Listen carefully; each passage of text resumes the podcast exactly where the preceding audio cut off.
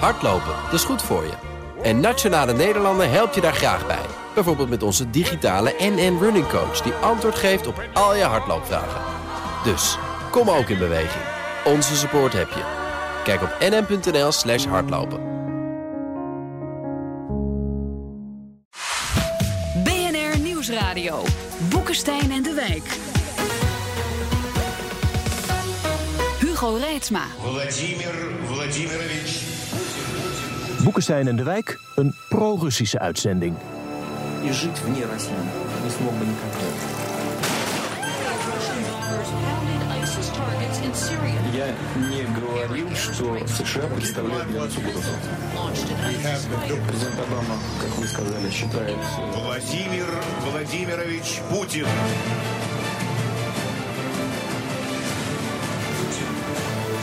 Een stukje Poetin-verering daar, zoals YouTube daar werkelijk vol mee staat, kan ik iedereen eh, aanbevelen. En dat leek me een mooi begin van de uitzending, omdat Poetin dit weekend toch maar mooi de Russische verkiezingen gaat winnen. Een uitzending over Rusland, Poetin en zijn aantrekkingskracht op ultra-rechts in Europa. Op zoek naar de nieuwe wereldorde, met in de studio. Hij heeft groot respect voor Poetin, althans voor diens kernwapenarsenaal. Rob de Wijk. Absoluut. En hij heeft groot respect voor Poetin, althans voor diens prestaties in het zwembad. Arend Jan Boekenstein. En hij heeft groot respect voor Tsjechov. Onze gast, Michel Kielaars van NRC, schrijver, oud-Rusland-correspondent, nu van het boekenkatern. Welkom.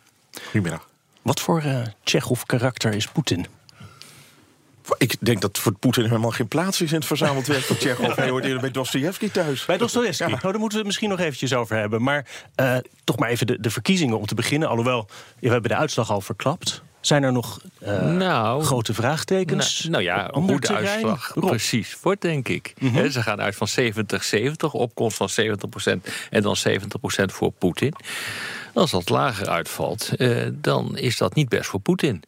En er zijn tekenen die erop wijzen dat dat zou kunnen gaan gebeuren. Je hoort al hoe- met hoeveel slagen om de arm ik dit zeg.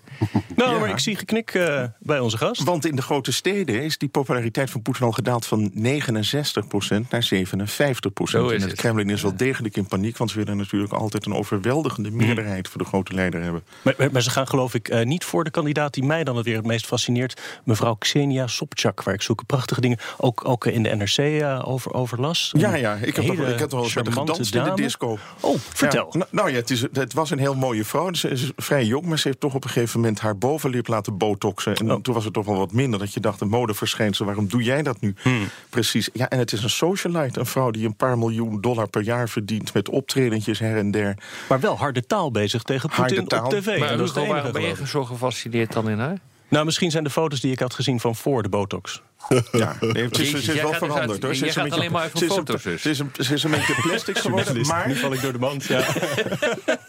Ze heeft toestemming gevraagd natuurlijk aan, aan Poetin. Dat moet altijd, of je mee mag doen. En, en, en Poetin is haar peetvader, althans dat wordt gezegd... want hij was de assistent van haar vader... die burgemeester van eh, Petersburg was. En op een gegeven moment is er toch, eh, eh, heeft ze zich aangesloten... bij die oppositie in 2011, 2012. Zelfs, zelfs een liefdesaffaire met een van de leiders van de oppositie... Ilya Yashin.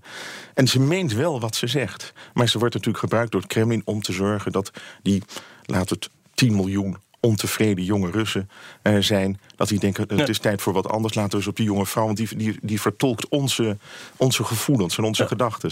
Maar ja, ik ze vind natuurlijk dat wij, nooit wij in winnen. het Westen de verkiezingen... kunnen we die niet zodanig manipuleren dat zij wint. Dat, dat zijn een beetje de Trump van Rusland. Nou ja, ik vind die Groedoenin, dat vind ik ook wel iets hoor. Hè, dat is eh, een, eh, iemand die rijk is eh, geworden met, door het overnemen van een, eh, een staatsaardbeijenkwekerij. Daar kan je dus verschrikkelijk rijk worden.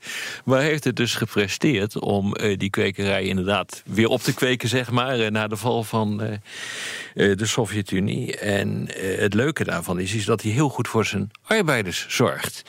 En zich heeft aangesloten nu bij eh, de communistische partij, althans een kandidaat voor is. Ik vind dat wel fascinerend En hij is, dat kan. hij is populair bij de gewone man. En wat is er gebeurd Ja. de afgelopen weken? Zijn populariteit is gestegen naar 10% En daar is het Kremlin ook gezien die daling van Poetins Ja. populariteit van geschrokken.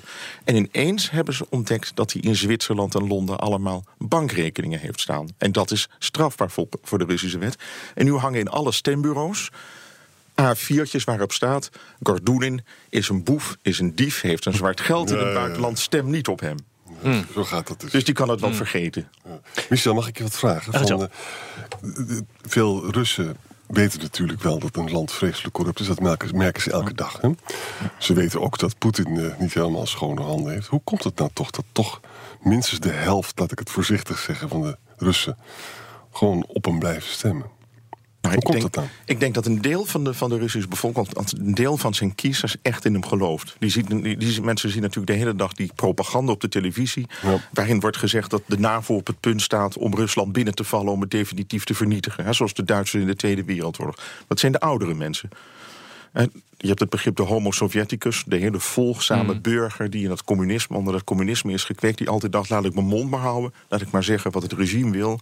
Wat ik echt denk, dat bespreek ik wel met mijn man of met mijn, eh, mijn vrouw of mijn kinderen. En dat komt niet verder. En de jongeren? Aan de andere kant heb je dus ook heel veel jongeren die denken van... eh, nou ja, het is wel ehm, een beetje dat macho-achtige. En maar je moet ook niet vergeten dat 70% van de werkende bevolking in Rusland in staatsdienst is. En je wordt, een vriend van mij is directeur van een kinderziekenhuis in Moskou... en die moet zijn hele staf van 600 man dwingen om op Poetin te stemmen. En dan gaan ze mee in het stemhokje. Want het stemhokje staat gewoon in het ziekenhuis. Dan moeten al die artsen, verplegend personeel stemmen op Poetin. Je kijkt mee en anders kun je ontslagen worden. Hemeltje. Dus je hebt al heel veel stemmen, heb je mee. En heel veel mensen denken toch, ook bij opinieonderzoekers altijd... Hè, je wordt gebeld, maar ze kennen je telefoonnummer... ze weten waar je woont, ze weten hoe je heet. Dus iedereen zegt, wij vinden Poetin een prima man. Dus daarom kun je die opinieonderzoeken vaak ook niet serieus nemen. En, en in uw opinieonderzoek, als u dan met uw vrienden daar in Rusland spreekt, wat zeggen die nu over de, de staat van Rusland? Nou, het merkwaardige is, ik, een paar weken geleden had ik een goede vriend, mijn buurman. Uit, ik woonde in het centrum van Moskou, in een, eh, een, een flatgebouw waar de top van het Rode Leger woonde in de Sovjet-Unie. En ik had een buurman, een hele leuke ingenieur. En die zei me een paar weken geleden van, als je weer op bezoek komt, dan ga ik niet meer met je over t- politiek praten. Want ik heb toch nog altijd het vermoeden dat jij een CIA-spion bent. En over Stalin geen kwaad woord meer. Dus dat zit bij Dat is zo iemand, die is, die is begin 60 en die gelooft er nog heel erg in. Ze hebben toch het gevoel, als die propaganda maar doorduurt... dat er misschien een zekere waarheid in, in de, Maar de jij- waarheid jij- van het Kremlin zit. Jij komt daar regelmatig. Zie je nou ook eh, verschuivingen in die economie en in die levensstandaard? Als ik nou, gewoon puur naar de cijfers kijk, dan eh, moet je constateren dat het de afgelopen eh, drie jaren niet echt hosanna is met, met die economie. En als je er zo over leest en je kijkt naar de statistieken, dan moet je ook constateren dat het aantal, laten we zeggen, protestjes en protesten wat aan het toenemen is. Merk je dat nou ook? En, en heeft dat enige invloed op eh, de, de, de populariteit van Poetin? Nou, je moet denken, het- ik, kom, ik was afgelopen zomer nog in Jekaterinburg, Mhm. in de Oeral... waar mensen, jonge mensen vooral zeggen van... ik wil dat het rustig blijft in mijn land. Die zijn als de dood voor een revolutie, Ja, want die betekent nieuwe armoede. Krijgen we weer die chaos zoals in de jaren 90 onder Yeltsin. Dat wil men niet.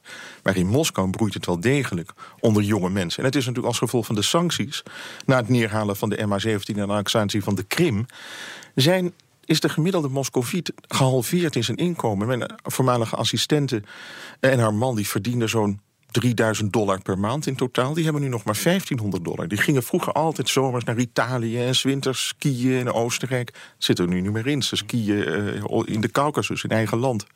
Ze gaan zomers met, nou, met veel pijn en moeite... kunnen ze nog een weekje naar, eh, naar een, zo'n badplaats in Turkije en Ant- Antalya. Maar niet met die leuke reizen. Nou ja, dus die, uiteindelijk wordt die ook- zijn boos. Ja, en de export die wordt eh, getroffen ook door die sancties. Omdat met name eh, technologie wordt geraakt die je nodig hebt om moeilijk winbare, bijvoorbeeld gasvoorraden, eh, te exploiteren. En daar zie je dus nu al dat dat effecten begint te krijgen op de economie.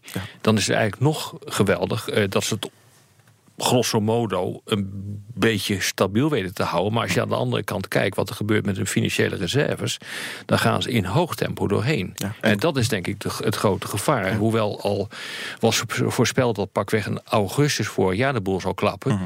Dat is niet gebeurd. Want kennelijk is er nog zoveel geld dat ze er nog wel een tijdje kunnen uitzien. Ja, en daar zit ook een haakje aan. Dat ik sprak afgelopen woensdag eh, in Den Haag een, eh, een man uit de Haute Finance, zoals dat keurig heet, en die kocht schulden op in Rusland.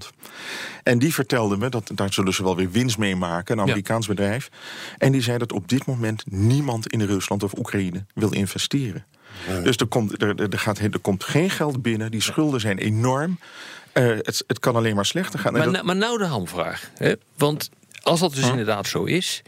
Waarom? Want dit was voorspelbaar toen, eh, toen eh, de Krim werd geannexeerd door Poetin. Waarom gebeurt dat dan toch? Je weet dat je ruzie gaat maken met je allerbelangrijkste handelspartner. Het enige deel van de wereld dat de goede prijs betaalt voor jou gas dat je exporteert. Waarom doe je dat dan? Kan je dat nou verklaren vanuit die Russische geest? Hoe denk jij daarover? Ik, ik denk altijd bluffpoken. Kijk, mijn theorie is nog altijd dat eh, eh, de Russen die oorlog in Oost-Oekraïne eh, en die annexatie van de Krim, dat ze daarmee zijn begonnen omdat ze bang waren voor iets vergelijkbaars in eigen land. We moeten daadselen. Tegelijkertijd voelt die Kremlin-top nog altijd Oekraïne als een achtertuin. Dat is ons gebied, ons voormalige land.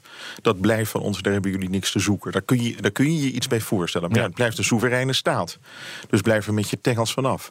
Ik denk dat het bluffpoker is. Dat, dat, dat Poetin is natuurlijk een straatvechter. He, dat blijkt uit die paar biografieën die er over hem zijn geschreven. Je ziet het is een man die gewoon iedere keer gewoon denkt... jullie beschouwen ons als, als klootzakken, dan zullen we ons gedragen als klootzakken. Dat zie je nu ook in Londen met die Maar, Skripal. maar, maar misschien wat ik niet goed begrijp is... Kijk, Rusland is een heel bijzonder land. Hè. De meest fantastische componisten, geweldige schrijvers, grote wetenschappers. Gymnasium in Rusland is heel erg goed, hoog opgeleid. Hè. Nou, Poetin is een heel intelligent geopolitiek denker. Er is niks mis met... Nee. eh, met eh, hoe kan het nou toch... strateeg. Ja, nou ja, Ja, in, in het Midden-Oosten in het Midden-Oosten wel. Het Midden-Oosten is hij goed strateeg. Maar ook korte termijn Korte denken. termijn. Ja, korte termijn, wel, dat is waar. Want ze zijn er zogenaamd niet. Ja, laatst zijn er weer een paar, een paar honderd Russische militairen in Syrië omgekomen. Officieel zijn die, die familieleden in Rusland weten niets waar, waar hun mannen naartoe zijn gegaan. Ja, blijkt dus ineens in Syrië te zijn gesneuveld. En dat wekt natuurlijk onvrede. En dat was in die hele Oekraïne-oorlog eh, net zo het geval. Over deze aspecten komen we zo nog wel verder te praten. Ik wil nog even één ding voor de reclame. Wat wil Poetin met zijn, eh, met zijn nieuwe termijn gaan doen? Hij heeft laatst in een toespraak mooie dingen gezegd over investeren in infrastructuur en meer vrijheid. Is, is dat wat er gaat gebeuren? Maar Kijk, ik- het is natuurlijk heel merkwaardig. Hij heeft nog zes jaar te gaan. Minstens. Poetin, Poetin is een man die niet, die niet kan opstappen. Want dan zit hij de dag daarna in de gevangenis of hij, hij wordt geëxecuteerd door zijn tegenstander. Er zijn natuurlijk in dat Kremlin heel veel mensen die, eh, die meer repressie willen of die willen liberaliseren. Er zijn ook heel veel kampen in die wereld. Maar hij kan niet weg. Tegelijkertijd moet hij officieel voor de buitenwereld voor een opvolger gaan zorgen. Dus het rommelt nu al in die top in het Kremlin. Hij wil de veiligheidsdiensten gaan inkrimpen. Er, wordt, oh, er is een theorie dat wat, wat in Londen is gebeurd... dat dat door een boze veiligheidsdienst... dat het niet eens op gezag van het Kremlin is gebeurd. Dat zou allemaal kunnen. Want toen ik in 2007 correspondent werd... was hetzelfde aan de gang. Stond er ineens een groot stuk in de Novia Gazeta... van een, hoofd van de narcotica-afdeling van de FSB... opvolger van de KGB. En die zei, er is een bendeoorlog aan de gang... tussen de veiligheidsdiensten onderling. En dat zou net zo goed nu kunnen zijn gebeuren. Omdat ze altijd denken... er zijn altijd mensen in die top die denken... hij blijft nog zes jaar... Dan vertrekt hij definitief. En daarom moeten wij al zorgen dat we nu meer invloed krijgen... zodat wij zijn opvolger kunnen aanwijzen. Ja, toch ben ik bang dat hij nog lang zal blijven Ik denk het ook. Hij is nu 65, zag ik. Ja, maar iedere dag de sportschool. En volledige botox. Straks gaan we er echt een pro-Russische uitzending van maken over Poetin en onder meer zijn Europese vrienden. BNR Nieuwsradio. Boekenstein en de Wijk. Op zoek naar de nieuwe wereldorde. Dit is Boekenstein en de Wijk. En dat programma is natuurlijk niet zonder Arend-Jan Boekenstein en Rob de Wijk. De gast, Michel Krielaars, oud-Rusland-correspondent van NRC Handelsblad. Mijn naam is Hugo Reitsma. En we praten over Rusland, waar president Poetin zondag mag rekenen op een vierde termijn tot 2024. Gezellig. Ehm, deze week, eh, na de aanslag eh, op die spion in Engeland, pleegde Rusland de eerste gifgasaanval in Europa sinds de Tweede Wereldoorlog, was de verklaring van de NAVO daarna. Komen extra sancties aan. Een nieuw dieptepunt eh, lijkt het alweer. Op de wijk, hoe, hoe zijn we nou weer zover gekomen? Nou, pas wel in het beeld hoor. Van de, wat zich de afgelopen decennia heeft opgebouwd. Ik denk dat je, je moet realiseren hoe groot die rancune ook is in Rusland ten opzichte van het Westen. Begon al met de ondergang van de Sovjet-Unie. Grootste geopolitieke tragedie in de geschiedenis volgens eh, eh, Poetin. Het feit dat het Westen feitelijk daarvan gebruik heeft gemaakt, dat, ja, dat moet je toe- Poe- Poetin wel nageven. Dat is gedeeltelijk ook zo. Want ik bedoel, we waren de overwinnaar, wij Westen waren daar de overwinnaar van. Duitse eenwording, uitbreiding NAVO, uitbreiding Europese Unie, interventies. Militaire interventies in Kosovo 1999, Libië 2010, 11. Dat deed eigenlijk de deur dicht voor, eh, voor, voor Rusland. En niet alleen voor Rusland, maar ook voor, eh, voor China het gevoel van vernedering.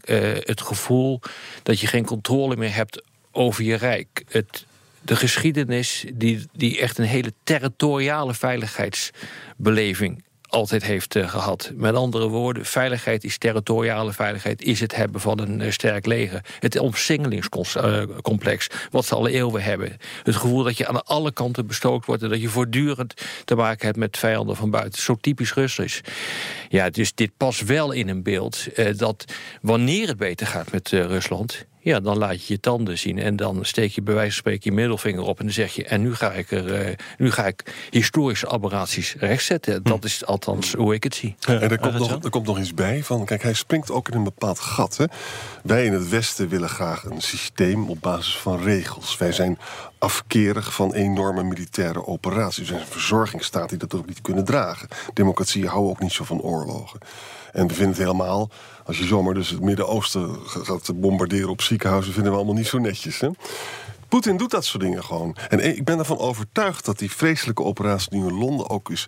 om dat te laten zien. Kijk eens, ik ben, ik ben meedogenloos. Ik doe dat. Nee, je kunt niks doen. Dat is natuurlijk het hele punt. En hij was zelfs dus. Hij wist natuurlijk dat er de helft van de diplomaten werden uitgegooid. Kan hem geen klap schelen. Hij wil graag laten zien: ik ben een hele machtige, vrede man. Wees maar bang voor mij. Dat, is het klassieke Russische machismo dat Ja. je in de, in de machtskringen tegenkomt. Ja. Ja. En wat het is, het is ook wat, je, wat, je- wat jij zegt op. Het is dat gevoel, dat omsingelingscomplex. Ja. Spreek je jonge Moscovieten, die denken ook: oh ja, dat is, eh, zo praten ze in het Kremlin bij ons altijd. Die zitten erin, dat zijn gewoon moderne mensen. Ja. Die niet aan oorlog denken, die denken aan de nieuwe iPhone 7. Ja. En die vakanties natuurlijk, op de Malediven. Die ze helaas niet meer, doorgaan. eh, Ja. kunnen, eh, kunnen hebben. Ja, maar heeft Poetin nou belang bij verdere confrontatie? Nou ja, het rare is, ik, ik, ik was afgelopen eh, woensdag in Den Haag... en er kwam er ook een automassa NAVO-ambassadeur tegen Jacobowitz die Serget... en die zei van, dit, ik snap het niet. Ik snap niet, want Poetin wil dolgraag weer terug bij die G8... waarom hij dit doet. En dat is natuurlijk het Nou, rare. dat is ik- denk ik. Nou ja, dat is natuurlijk het punt. Ja. Ik denk. Eh, Daar hebben we het eerder over gehad, dat het geen stratege is. Nee. Hij heeft een overwinning geboekt en hij weet begot niet wat hij met die overwinning moet doen. Dat, is, dat zie je in Syrië, dat zie je op de Krim, eh, dat zie je eigenlijk overal. Eh, dus wat doet hij? Hij creëert bevroren conflicten. Conflicten die nog steeds, ja, er wordt niet meer gevochten, maar het zijn nog wel steeds conflicten. En het voordeel daarvan is dat hij de boel kan oppoken en deescaleren. Bijvoorbeeld eh, bij Georgië. Eh, of in eh, Moldavië. eh, of op de Krim. Op een manier zoals hij dat wil. Dus hij houdt altijd een initiatief. Maar uiteindelijk, wat wil je er nou eigenlijk mee? Maar, wa- maar wacht even. Ik ga, Poetin, ik ga Poetin verdedigen. Het wordt, we krijgen wel een leuk programma. Moet je luisteren. In het Midden-Oosten heeft hij dus de, de Russische strategische posities veiliggesteld. Hè? Dus Tartus en zo. In Oekraïne heeft hij voorkomen dat Oekraïne ooit nog lid van de EU of de NAVO wordt. Ja, dat is fantastisch. waar. Ja. is toch fantastisch? en vervolgens is hij erin geslaagd, via allerlei trollen, we kennen al die verhalen wel, om best invloed te hebben op eh, populisten in Amerika en in Europa. Ja, ik vind het ik- best knap. Ja, daar heb je helemaal gelijk in. Maar nou is de grote vraag. En nu?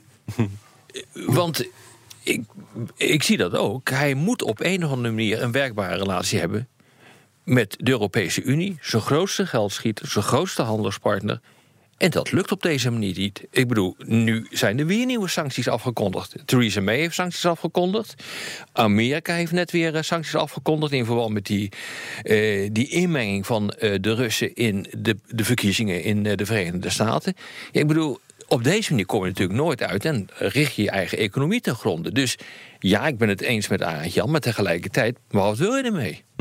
Daar is het probleem. Nou ja, ik denk altijd, kijk, kijk, Rusland is op een bepaalde manier ook een Peppy en Kokkie van Laurel en Hardy land.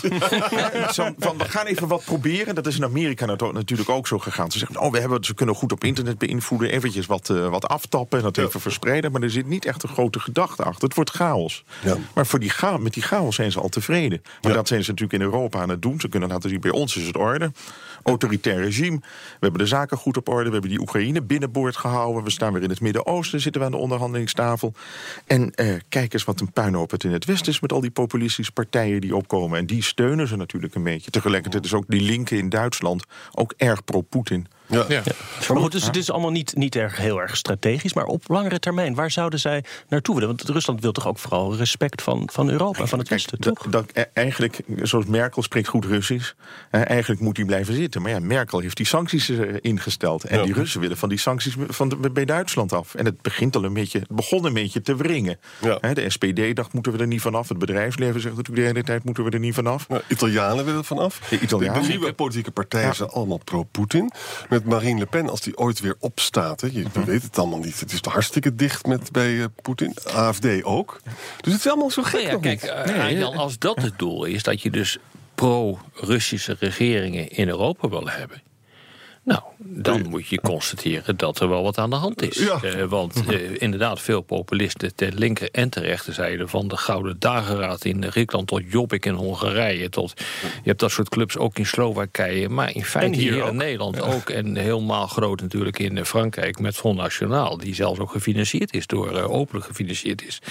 eh, via een, een door Rusland eh, eh, bez- bezeten bank...